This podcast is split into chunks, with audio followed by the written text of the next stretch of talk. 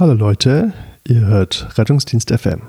Weil es vielleicht interessant sein könnte, nenne ich das Datum. Heute ist Donnerstag, der 30.04. Auch wenn es einige beginnen zu leugnen, der Coronavirus und Covid-19 sind immer noch da. Eigentlich haben wir in Deutschland mit einem Tsunami gerechnet. Das Meer ging zurück, noch immer ist keine Welle in Sicht. Stattdessen blicken wir nun auf eine Art Wattenmeer bei Ebbe. Und so beginnen die ersten Leute mit Kleinwattwanderung und klagen schon nach mehr. Nach dem Motto, was man nicht sieht, ist auch nicht da oder zumindest nicht hier. Und wer das nicht glaubt, der werfe mal einen Blick über den Tellerrand und da findet er Länder wie Frankreich, Großbritannien oder Amerika. Alles Länder, die sich nicht so sehr von Deutschland unterscheiden. Und da ist hier und jetzt Land unter. Man kann nur hoffen, dass auch alle Mundschutz tragen und Abstand halten. Denn Gummistiefel alleine werden sonst nicht reichen. Ihr hört Rettungsdienst FM mit Corona und Covid-19.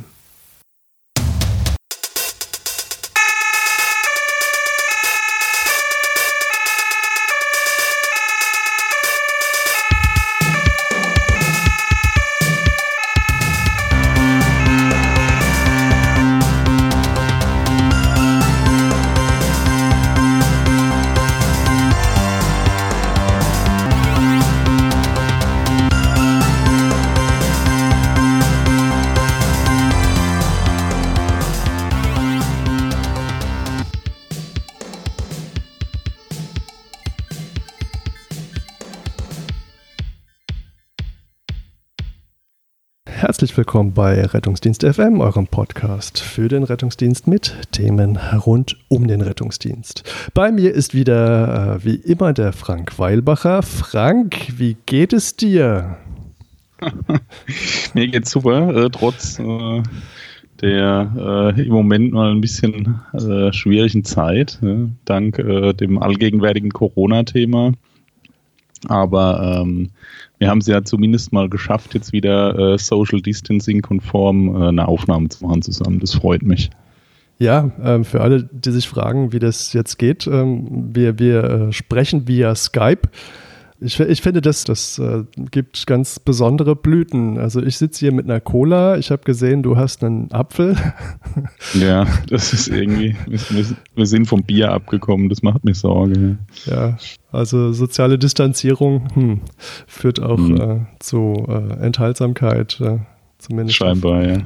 Das scheint genau so zu sein. Okay, ähm, beim, beim letzten Mal haben wir uns ja äh, sehr um das Thema Corona drumherum gedrückt. Ähm, ich fand es auch gar nicht schlecht, weil da war es noch recht frisch in Anführungsstrichen. Heute machen wir eine Sendung zum Thema Coronavirus und Covid-19.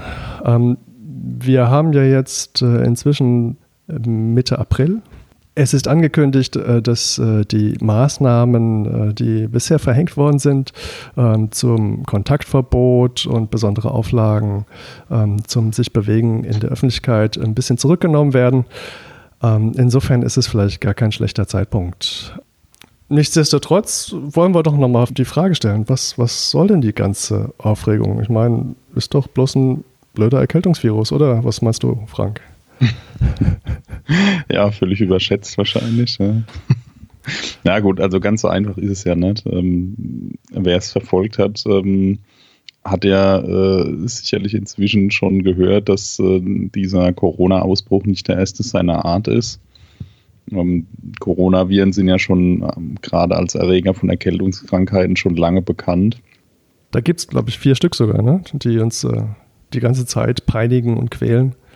Ja, es gibt verschiedene Klassen von, von, den, von diesen Coronaviren. Ähm, und ähm, manche sind harmlos davon, aber ähm, ein Teil, so wie das aktuelle, das äh, SARS-CoV-2, äh, wie das so schön unkompliziert heißt, ähm, gehört zu denen, die dann doch ähm, schweres Lungenversagen auslösen können.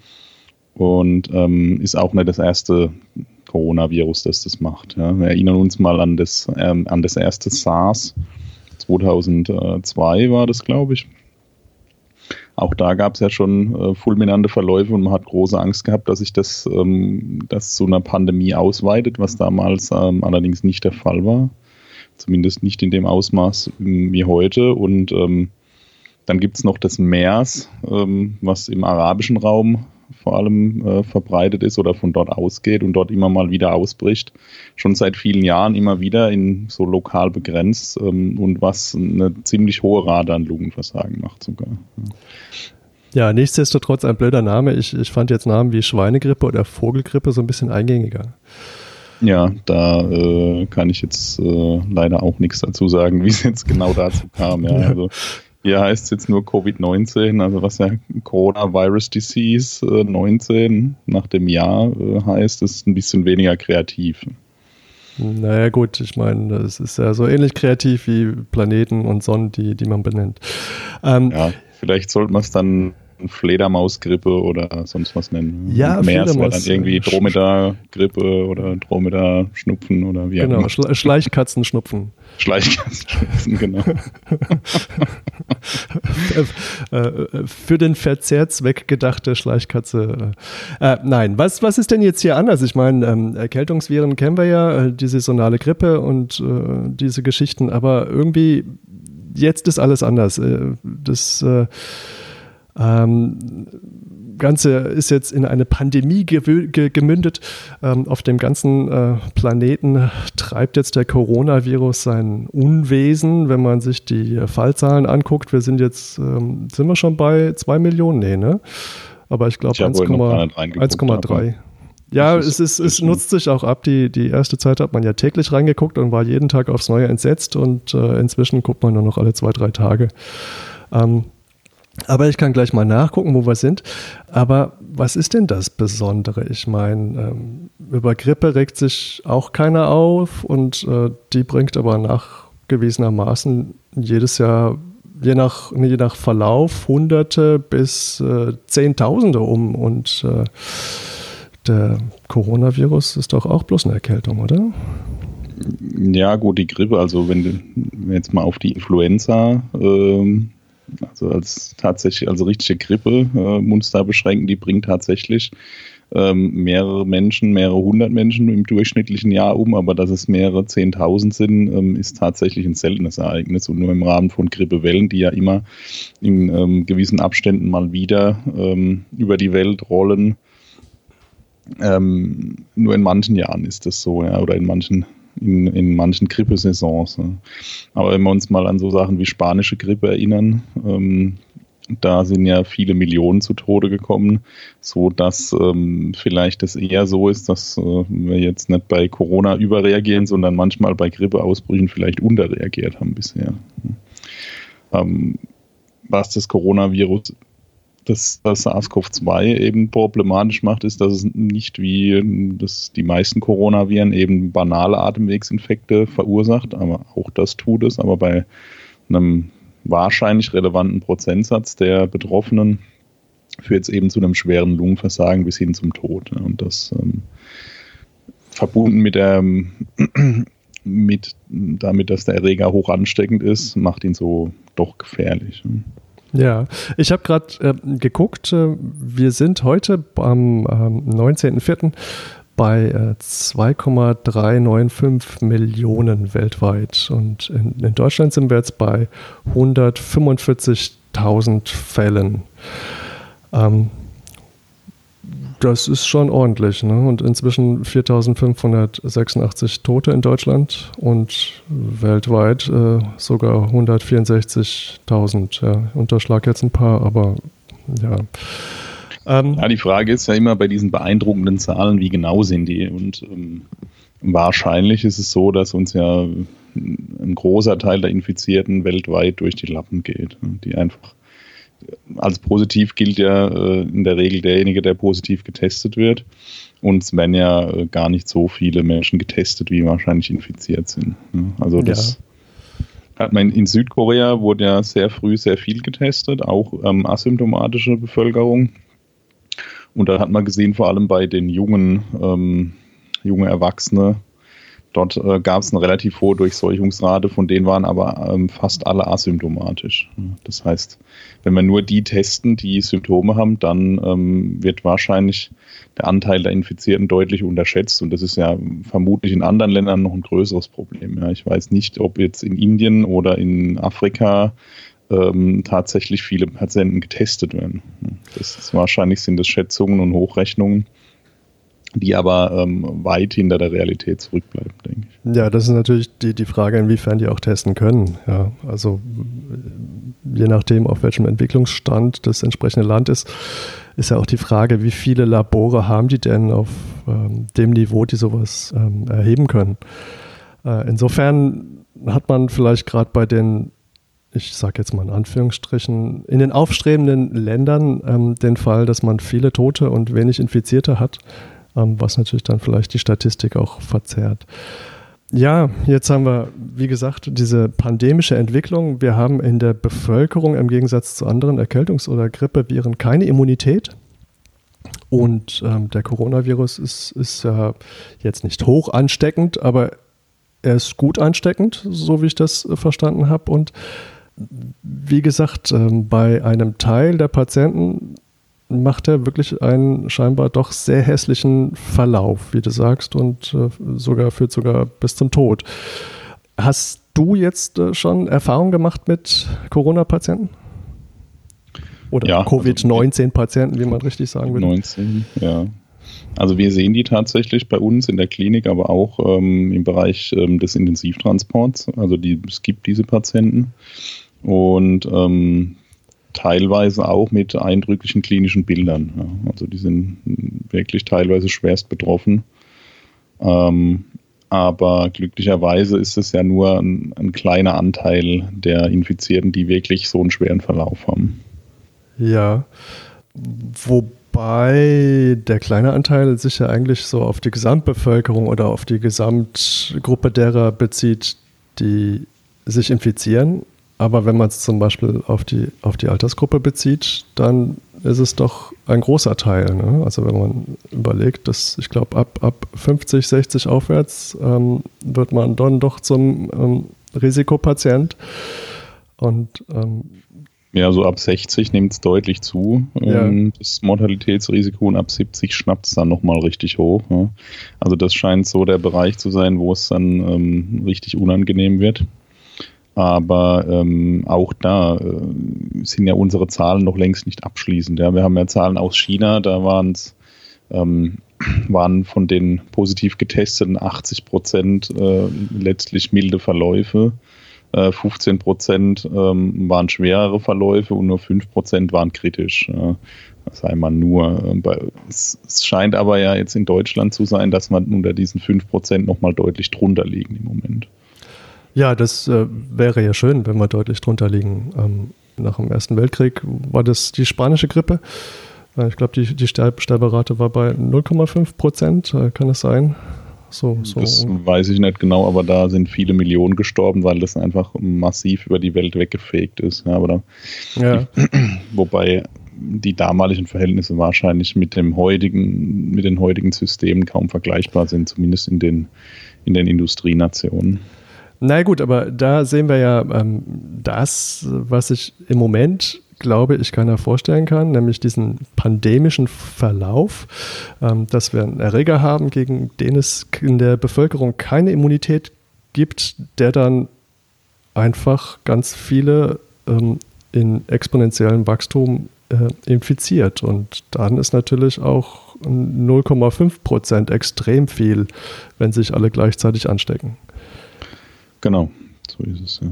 Deswegen auch ja die aktuelle Taktik ähm, des Containments, dass man einfach versucht, die, ähm, die Infektions- oder die, die Rate der Schwererkrankten ähm, so weit unter Kontrolle zu halten, ähm, dass das medizinische System damit umgehen kann. Und das gelingt weitgehend gut bei uns im Moment.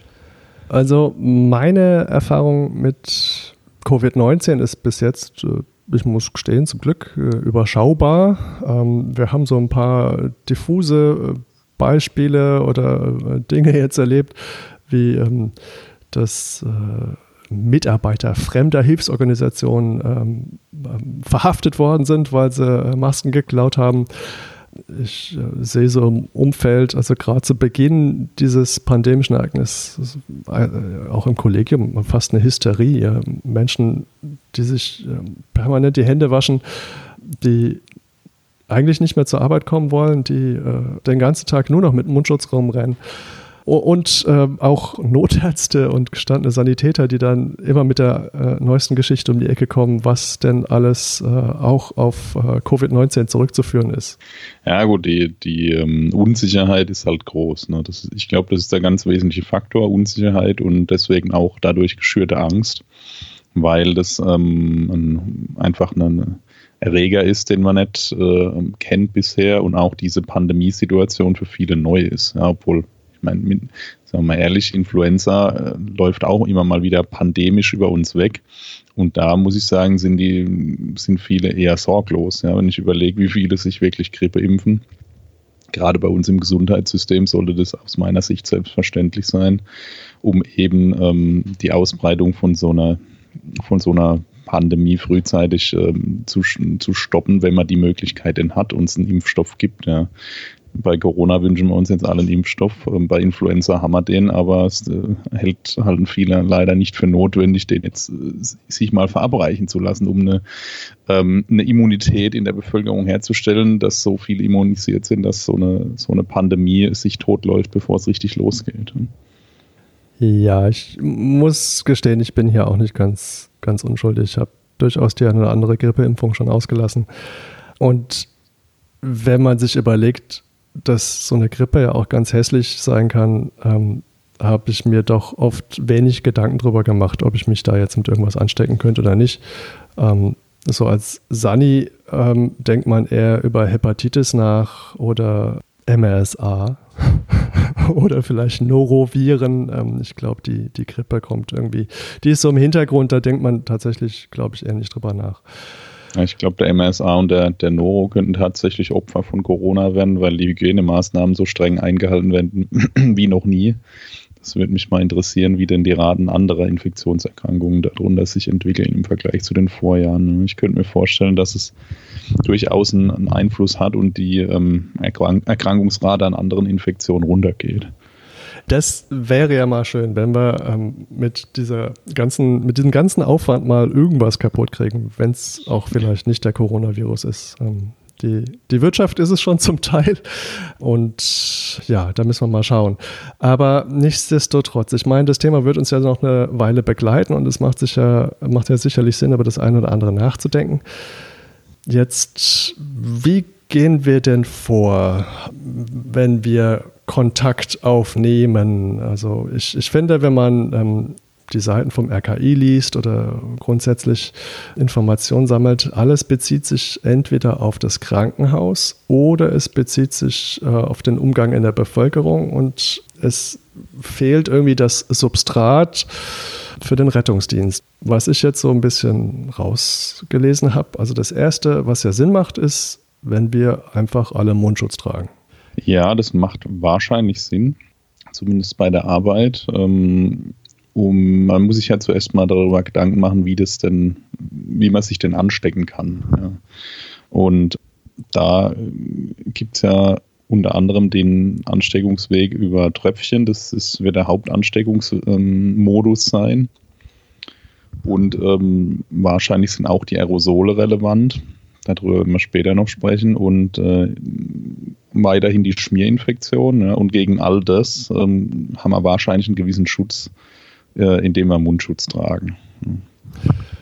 Ja, genau. Im Augenblick reden wir noch vom normalen OP-Mundschutz. Ähm, ich habe gelesen, dass man Raumluftuntersuchungen gemacht hat bei ähm, Corona-Infizierten und ähm, wenn der Infizierte den OP-Mundschutz aufhatte, konnte damit wirksam Aerosol und Tröpfchen zurückgehalten werden. Insofern bringt es ja wahrscheinlich was für den Gegenüber, dass ich den nicht anstecke. Und wenn man jetzt bedenkt, dass äh, der Symptombeginn etwa, beziehungsweise dass man etwa zweieinhalb Tage vor Symptombeginn infektiös sein kann, macht es ja dann äh, zumindest im Einsatz zum Schutz der Risikogruppen bzw. der Patienten ähm, hier diesen Mundschutz zu tragen.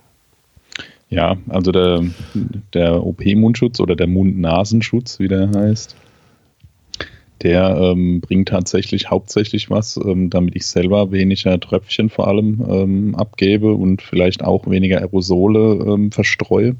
Das sieht man tatsächlich in manchen Studien, dass dadurch die ähm, Kontamination der Umgebung reduziert wird aber wahrscheinlich bietet er mir zumindest auch äh, einen gewissen Schutz vor Tröpfchen. Nicht auf dem Niveau wahrscheinlich vor einer FFP-Maske, aber zumindest fliegen keine Tröpfchen direkt äh, in Richtung von meinem Mund, ja, wo ich die dann aufnehme. Und ähm, wenn ich einen Mundschutz im Gesicht habe, ist das Risiko geringer, dass ich mir selber im Gesicht rumfummel. Und das ist ja auch einer der Hauptübertragungswege. Ja. Die Tröpfchen dann, wenn über die Hände aufgenommen von anderen Infizierten und ich schmier mir die dann ins Gesicht. Ne? Das gleiche gilt auch für eine Schutzbrille, damit man sich nicht im Auge rumreibt. Vielleicht ähm, ist das sogar wichtiger als ähm, der Schutz davor, dass mir Tröpfchen direkt ins Auge fliegen. Ja, was ich mir vorstellen könnte, was ja auch vielleicht einfach eine sinnvolle Variante oder eine sinnvolle Maßnahme im Einsatz oder beim Kontakt mit dem Patienten wäre ja vielleicht einfach Abstand zu halten. Also vielleicht ähm, der erste Zugang zum Patienten einfach distanziert bleiben, vielleicht anderthalb, zwei Meter Abstand halten oder ein bisschen mehr. Wenn man selber schon Mundschutz auf hat, wäre das ja auch schon mal eine Variante, wie man ja, also sein eigenes Risiko reduzieren kann. Genau, also wahrscheinlich hilft Abstand weil die, ähm, die Viruslast in größerer Entfernung wahrscheinlich deutlich abnimmt. Ist aber jetzt auch kein sicherer Schutz, diese anderthalb bis zwei Meter. Ja, wir wissen, dass Patienten durch Niesen zum Beispiel äh, Tröpfchen ähm, auch bis zu acht Meter ohne weiteres mal verteilen können. Und da wird es dann natürlich schon ähm, in der Praxis relativ schwierig, so weit wegzubleiben. Ja. Aber ähm, was du sagst, ist, ist glaube ich, wichtig. Ja? Abstand, wo immer es geht. Und dann sollte man aus meiner Meinung nach erstmal eine Sichtung durchführen von diesen Patienten, sodass man mal einen Eindruck gewinnt, ist es denn jetzt ein, ein Patient, wo ein hohes Risiko besteht, dass er eine Infektion haben könnte, oder ist es eher äh, jemand, wo ich denke, das Risiko ist geringer?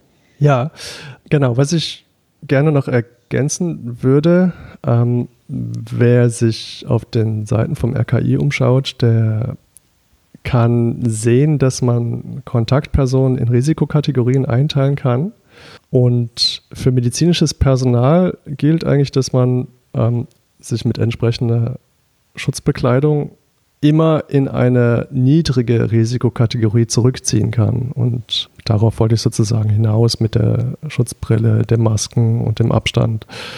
Und man sollte versuchen, wenn man den ersten Kontakt mit dem Patienten aufnimmt, immer eine möglichst niedrige Risikokategorie zu erreichen, indem man schon vielleicht nicht ganz hysterisch äh, gleich im, im Vollschutzstrahlenanzug da reingeht, aber einfach auf so banale Sachen achtet, wie Abstand halten, ähm, vielleicht Mundschutz tragen, vielleicht dem Patienten frühzeitig Mundschutz aufsetzen. Darauf wollte ich hinaus. Gut, ähm, jetzt wolltest du den Patienten fragen. Genau, also letztlich, was wir wissen wollen, ist ja, ähm, gibt es denn Symptome, die auf eine Erkrankung hinweisen, sprich ähm, klassischerweise diesen trockenen Husten, Fieber ist häufig, ähm, aber es gibt auch diverse andere unspezifische Erkältungssymptome. Also letztlich ist jeder erstmal verdächtig, der Erkältungssymptome hat im Moment.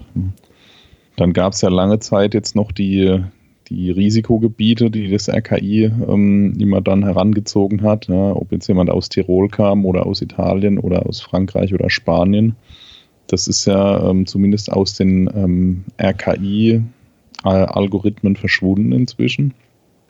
Und ähm, das nimmt die Bedeutung dessen nimmt, glaube ich, zunehmend ähm, ab, weil es so viele Risikogebiete gibt und auch bei uns das Risiko hoch genug ist, sich ähm, im Alltag anzustecken, dass, dass einfach diese Gebiete weniger relevant sind als am Anfang der Pandemie.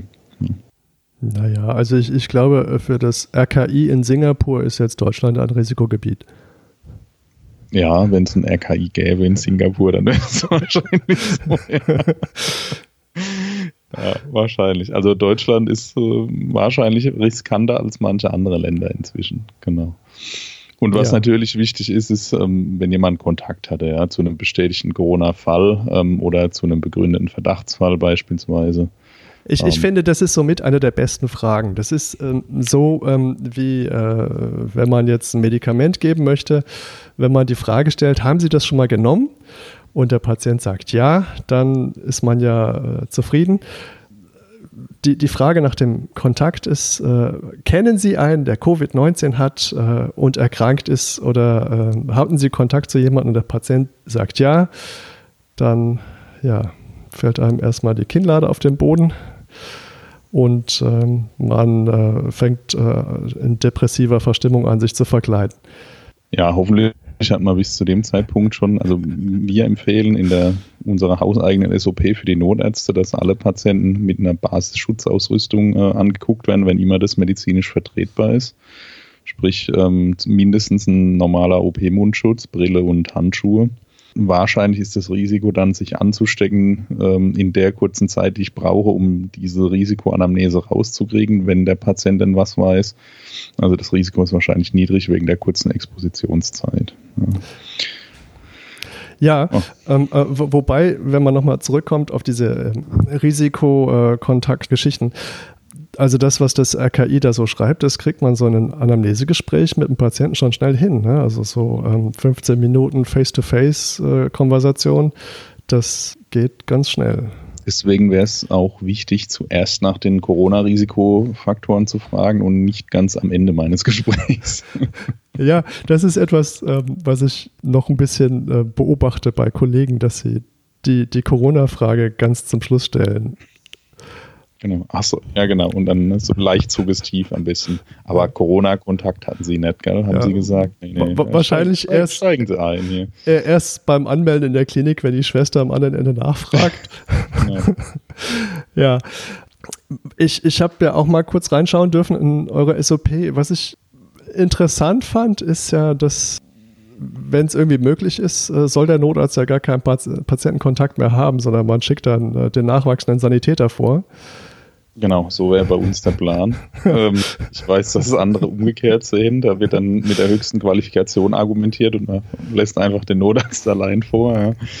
Also unsere Ansicht dazu ist, dass es wird ja viel über Ärzteknappheit äh, in der Pandemie gesprochen und darüber, dass wir jetzt Heilkunde für Notfallsanitäter ähm, brauchen, ähm, weil es keine Notärzte mehr gibt. Also da, ich sehe davon noch nichts bei uns. Was aber ja tatsächlich auch ein Argument ist, ähm, wenn sich herausstellt, dass dieser Patient, wie es denn dann öfter mal so ist, gar keine notärztliche Versorgung braucht oder den Notarzt am Patienten überhaupt nicht benötigt, dann ähm, macht es, glaube ich, Sinn, dass der Patient vom RTW-Team gesichtet wird, wenn die denn zuerst da sind oder ähm, zeitgleich eintreffen.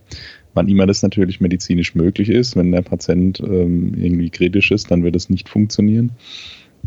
Aber wenn das möglich ist, dann und er wird vom RTW-Team gesichtet, stellt sich heraus, er braucht den Notarzt nicht, dann ähm, bleibt der Notarzt außen vor, der Patient wird vom RTW weiter versorgt und kann ähm, aus dieser Risikosituation komplett draußen bleiben. Das ist, glaube ich, der relevante Vorteil, wenn man die Sichtung denn so rum macht.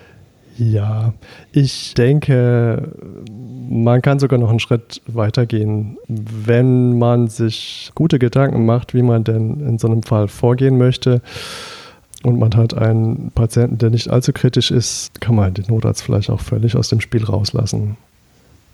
Ja, genau. Man muss ja nicht überall gewesen sein. Manchmal drängt sich der Eindruck auf, dass keine Patientenversorgung mehr ohne Notarzt möglich ist. Aber es ist tatsächlich so, dass nicht alle brauchen. Ja. Also ich, ich habe manchmal den Eindruck, dass selbst Zugänge ohne Notarzt nicht mehr festgeklebt werden können. Ja, ist schwierig. Ja. Als ob der Notarzt das könnte, ja, so ein Zugang Nein, das kann er nicht. Nein, auf gar keinen Fall. Der kann sie legen, aber festkleben tun sie die alle nicht. Das ist Wahnsinn. Nein. Genau. Ähm, ja. Ja. Also was, was sicherlich äh, Sinn macht, ist, was du sagst, dem Patienten einen Mundschutz aufzusetzen. Ja, ähm, wir sind in manchen Bereichen tatsächlich so weit, dass jeder spontan atmende Notfallpatient inzwischen einen Mund-Nasenschutz verpasst kriegt. Das ähm, mag vielleicht übertrieben wirken, aber bietet natürlich einen gewissen Schutz, ja, weil wie du schon gesagt hast, die ähm, Verbreitung von Tröpfchen und Aerosolen wird dadurch deutlich reduziert. Ja, ich finde das gar nicht so übertrieben. Allerdings äh, hatten wir jetzt der letzten Zeit doch äh, Phasen, wo das mit den Mundschützern knapp war. Ähm, nur mal so am Rande. Und äh, ich hoffe, da gibt es bald Lösungen und es äh, wird bald mehr. Ähm, nichtsdestotrotz, jetzt war die erste Frage, hatten Sie Kontakt ähm, zu einem erkrankten Patienten? Wenn man in die Statistik guckt, über, über 80 Prozent hatten Fieber, was ja doch ein recht unspezifisches. Ja, und zwar allerdings in dieser Kohorte in China, wo aber äh, letztlich nur symptomatische Patienten getestet wurden. Ja. Das also, verzerrt es natürlich ähm, wieder. Von ja. denen, die irgendwie Symptome hatten, hatten 80 Prozent Fieber. Das heißt aber nicht, dass von allen Patienten, die Covid-positiv sind, 80 Prozent Fieber Ah, ich verstehe. Wahrscheinlich gibt es viele Patienten, die einfach völlig asymptomatisch sind und die haben dann weder Fieber noch irgendwas anderes und sind trotzdem positiv. Ne? Also nur weil jemand kein Fieber hat, ähm, heißt es noch lange nicht, dass er kein Corona haben kann. Ne? Ich glaube, das ist ein weit verbreiteter Irrglaube inzwischen. Ähm, ja, ich, ich, wahrscheinlich muss man einfach mehrere Sachen abklopfen und ähm, um sich dann so ein Gesamtbild zu machen. Ne? Also da gibt es ja Husten, Kurzatmigkeit, Abgeschlagenheit, Halsschmerzen, scheint wohl eher selten zu sein. Was ich interessant fand, war der plötzlich, plötzliche Verlust von Geruch oder Geschmackssinn. Mhm. Ja, das scheint so zu sein, dass es immer mal wieder vorkommt. Möglicherweise, warum, weil das Virus ja auch ähm, neurotrop ist und sich im, im Nervensystem aufhält und möglicherweise da den Geruchs- und Geschmackssinn, Geschmackssinn eben ähm, beeinträchtigt, ja, wenn er über die, die Riechfasern da hochsteigt. Gut, jetzt haben wir ja schon gesagt, ähm, unser, unser Patient ist, hat ein Risiko dafür, Covid-19 zu haben. Ähm, das haben wir jetzt einfach mal beschlossen. Und jetzt äh, wäre es doch sinnvoll, ähm, den Rucksack zu dem ins Bett zu legen, oder? Und, und genau. alles auszupacken. Alle, alle, Fächer, alle Fächer aufzumachen und äh, genau, alle Geräte anzuschließen. Alle setzen sich mit ihm auf die Bettkante. Wichtig, genau, wichtig ist, dass das ganze Team engen Patientenkontakt aufnimmt. Nein, also ja, völlig, es klingt trivial, aber letztlich ähm, im Einsatz ist es, sieht man es dann doch häufig anders. Ja? Bei einem Patienten, der wenig symptomatisch ist oder unkritisch reicht, wenn einer den Patienten untersucht und behandelt erstmal. Oh, ja. ja. Ja. Ja, ich wollte gerade sagen, das äh, machen wir ja nicht erst seit gestern. Ich meine, es, es gibt da auch äh, Neuro und äh, MSA und Clostridien und was weiß ich nicht was alles. Und also da macht man es doch hoffentlich auch so, dass man ähm, das Material, das man nicht braucht, vor der Tür stehen lässt und einer reinreicht ja. und ähm, einer mit dem Patienten rummacht, oder? Sollte man denken, aber also ich sehe es dann doch häufig anders, dass dann alle mit äh, Schutzkleidung im Patientenzimmer sind, das ganze Zeug mit drin ist und die, die Rucksäcke offen sind und schön mit den, mit den Handschuhen in äh, die Taschen reingegriffen wird. Also letztlich, wenn wir mal ehrlich sind, muss man danach, wenn man das ernst meint, alles wegschmeißen. Ja. Und ich bezweifle, dass das dann passiert. Also ich, ich glaube, dass da, ähm, obwohl wir es eigentlich besser wissen, doch man nochmal ganz aktiv dran denken muss. Ja, also jetzt ist die Gelegenheit, das zu üben. Improvisiert eine Schleuse also ähm, beschäftigt euch mit dem Gedanken eines Vorzimmers zur Hölle. Ähm und äh, einer äh, ist halt der, der, der Fisch, der muss zum Patient und, und der andere, der kann ihm dann die Vigos zuschmeißen. Ja, und ähm, ich glaube, wenn wir uns adäquat schützen, ist auch das Risiko für uns eher niedrig. Aber man muss eben die, die Awareness dafür haben, dass es dieses Problem gibt. Und ähm, man sollte sich nicht in falscher Sicherheit wiegen, indem man alles mit Schutzausrüstung macht, dabei aber seine komplette Ausrüstung kontaminiert, mit der man dann den ganzen Tag weiterarbeitet. Naja, wir müssen jetzt nicht über Schmierinfektionen wettern, wenn wir dann mit den dreckigen Handschuhen in einem Rucksack rumfuhrwerken. Ne? Genau, so ist es. Ja. Gut. Jetzt haben wir ja gesagt, wir haben als Übertragung haben wir Tröpfcheninfektionen. Ich denke, das ist Tröpfchen, ist ja klar. Ne?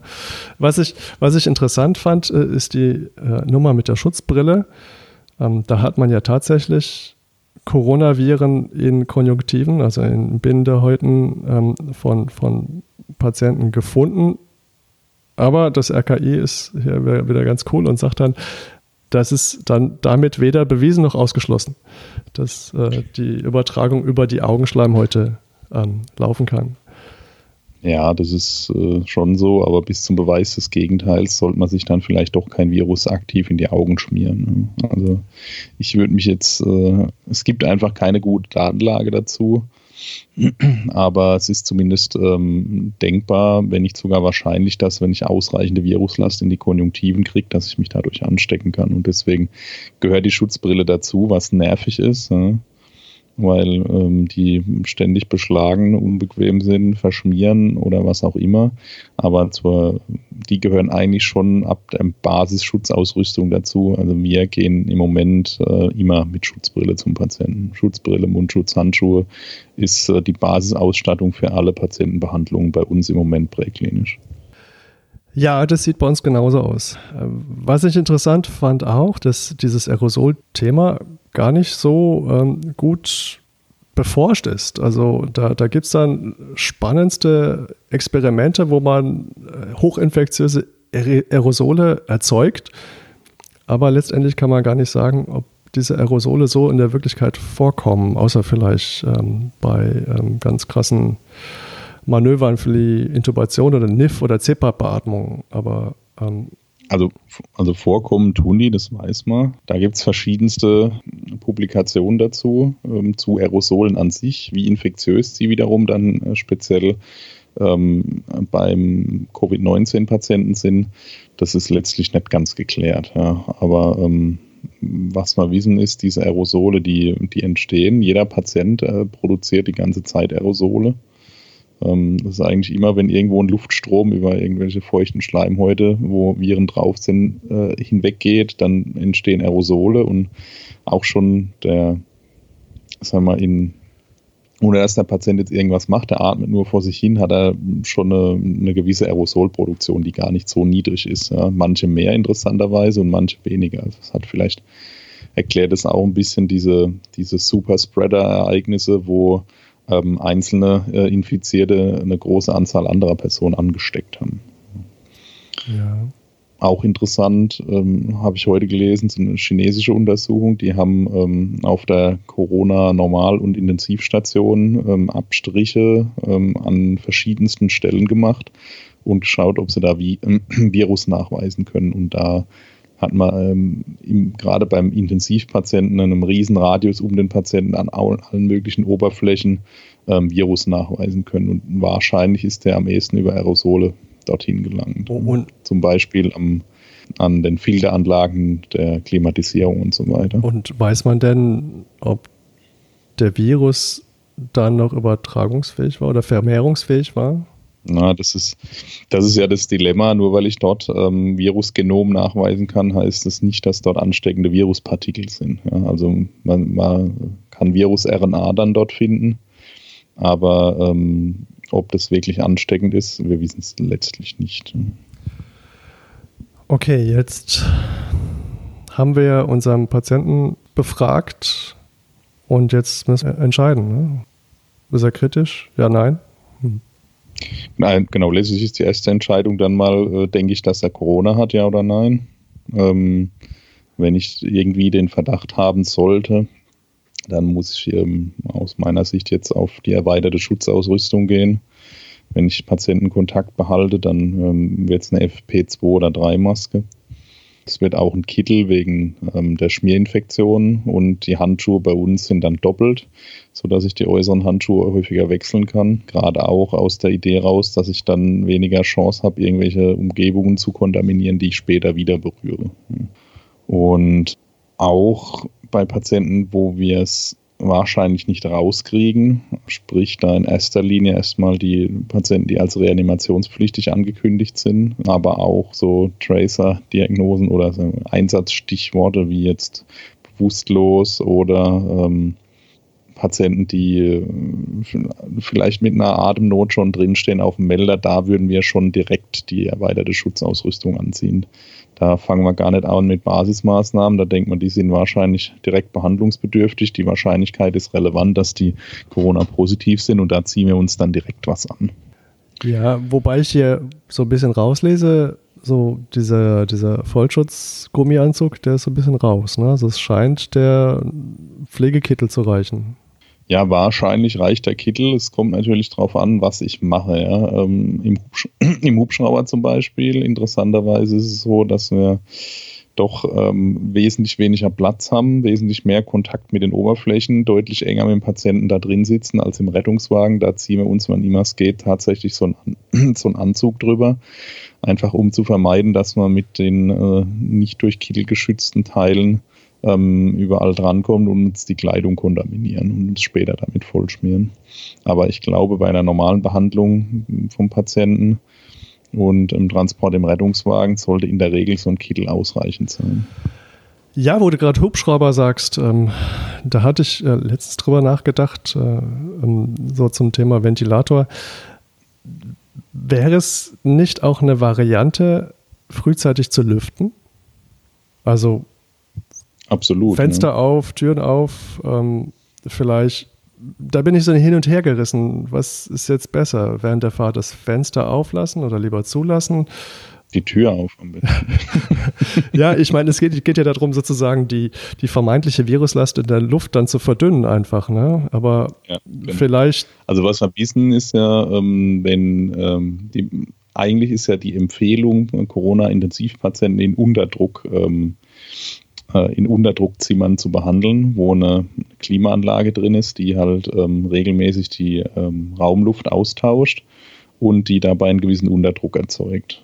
So viele Zimmer wie Patienten haben wir nicht, deswegen funktioniert es in der Realität ähm, bei vielen Patienten nicht, aber ähm, was man weiß, ist, dass ähm, die Nachweisbarkeit ähm, von Keimen in der Luft, die über die Luft übertragbar sind, in solchen Zimmern niedriger ist, wenn die Austauschrate der Luft höher ist. Also je, je öfter die Luft durchmischt wird, desto geringer ist die Keimbelastung. Und das Gleiche gilt mutmaßlich auch dafür, wenn ich so eine gute Belüftung herstelle. Ja, das. Ob dadurch jetzt vielleicht noch Erreger aufgewirbelt werden kann durch das offene Fenster, das kann ich dir jetzt nicht genau sagen. Ja, sehr, sehr äh, hypothetische Frage. Ne? Ähm, wobei ich mich erinnere, dass die Autos das früher auch konnten. Also äh, viele alte Autos, so 510er, 13er und Co. und auch die KDWs hatten früher so einen Ventilator auf dem Dach und der konnte in zwei Richtungen drehen. Also ich weiß nicht, inwiefern die relevanten Über- oder Unterdruck erzeugt haben, aber der Gedanke war da. Ja, ja. Ja, inzwischen ist ja bei den meisten Autos so, dass es nicht erlaubt ist, auf Infektionsfaden irgendwie die Klimatisierung laufen zu lassen. Ähm, das führt wiederum dazu, dass das offene Fenster nicht nur äh, dazu dient, die, äh, die Raumluftbelastung niedrig zu halten, sondern es ist halt einfach so, gerade jetzt, wo die Temperaturen steigen, wenn du mit dem Anzug drin sitzt, wer es schon mal gemacht hat, wird es wissen, ähm, noch die FFP3-Maske dazu und dann mal eine Dreiviertelstunde dort Auto fährt der wird schnell feststellen, dass das richtig anstrengend ist. Und ähm, tatsächlich bringt das offene Fenster dann einmal den Vorteil, dass man weniger das Gefühl hat zu ersticken unter der Maske. Und ähm, ich habe auch den Eindruck, das führt dazu, dass die Brille ein bisschen weniger beschlägt. Ja, wobei ich glaube, hier macht es Sinn, sich nochmal kundig zu machen, weil je nach Bauart des Fahrzeugs ähm, ähm, zieht der für die Klimaanlage die Luft auch von außen. Also ja, und vielleicht ist es bei manchen tatsächlich möglich, die laufen zu lassen, was wirklich ähm, das Ganze etwas erträglicher machen würde. Aber interessant ist, dass äh, viele Besatzungen gar nicht wissen, wie sich mit ihrem Fahrzeug verhält, habe ich den Eindruck. Und dann wird sicherheitshalber, wenn dann alle äh, Schlitze dicht gemacht, und dann wird es da drin richtig kuschelig. Ja, ja, besser so rum als andersrum. Ne? Äh, erstmal schön die Luft umwälzen und dann äh, geht es weiter zum nächsten. Ähm, ja, genau. Ja, also wir hatten das Thema ja früher schon. Also das, das ist äh, Fahrzeugbauart abhängig. Also wir hatten ja, glaube ich, ein Fahrzeug, äh, wo du noch bei uns warst. Ähm, das hat dann tatsächlich äh, fatalerweise die Luft aus dem Patientenraum rausgesaugt, umgewälzt und wieder reingeblasen. Ähm, mhm. Und das Ganze war gefiltert mit so einer Dunstabzugshaube, äh, Schaumstoff. ähm, ja, ähm, das ist, glaube ich, Da würde ich es dann eher auslassen. Und, äh, aber wie gesagt, je nach Bauart äh, holen die sich auch die Luft von draußen, beziehungsweise ich glaube Fenster auf äh, zur Not als Notwehr. Also ich finde Fenster, also ich tatsächlich, ich fahre und fliege mit offenem Fenster sogar, ja, auch wenn es ordentlich rauscht, aber es ist deutlich erträglicher und ich glaube, dass dadurch eher tatsächlich durch, durch die Durchlüftung die, ähm, die Raumluftbelastung ähm, abnimmt. Da haben wir uns so viele Gedanken gemacht. Ähm, unser Patient ist jetzt wahrscheinlich Corona-positiv oder zumindest ein dringender Corona- oder Covid-19-Verdacht. Das heißt ja jetzt nicht unbedingt, dass wir mitnehmen müssen, oder? Ähm, prinzipiell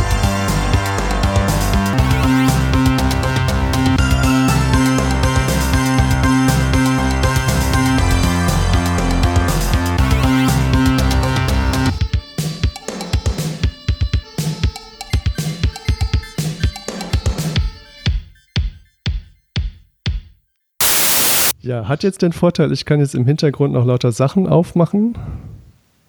Mhm. Mhm. Schauen wir mal, wie lange das gut geht. Wenn euch gefällt, was ihr hört, dann würden wir uns sehr über 5 Sterne bei iTunes freuen. Gerne auch einen freundlichen Kommentar. Für Fragen, Anregungen oder Kritik gerne an mail at rettungsdienstfm.de.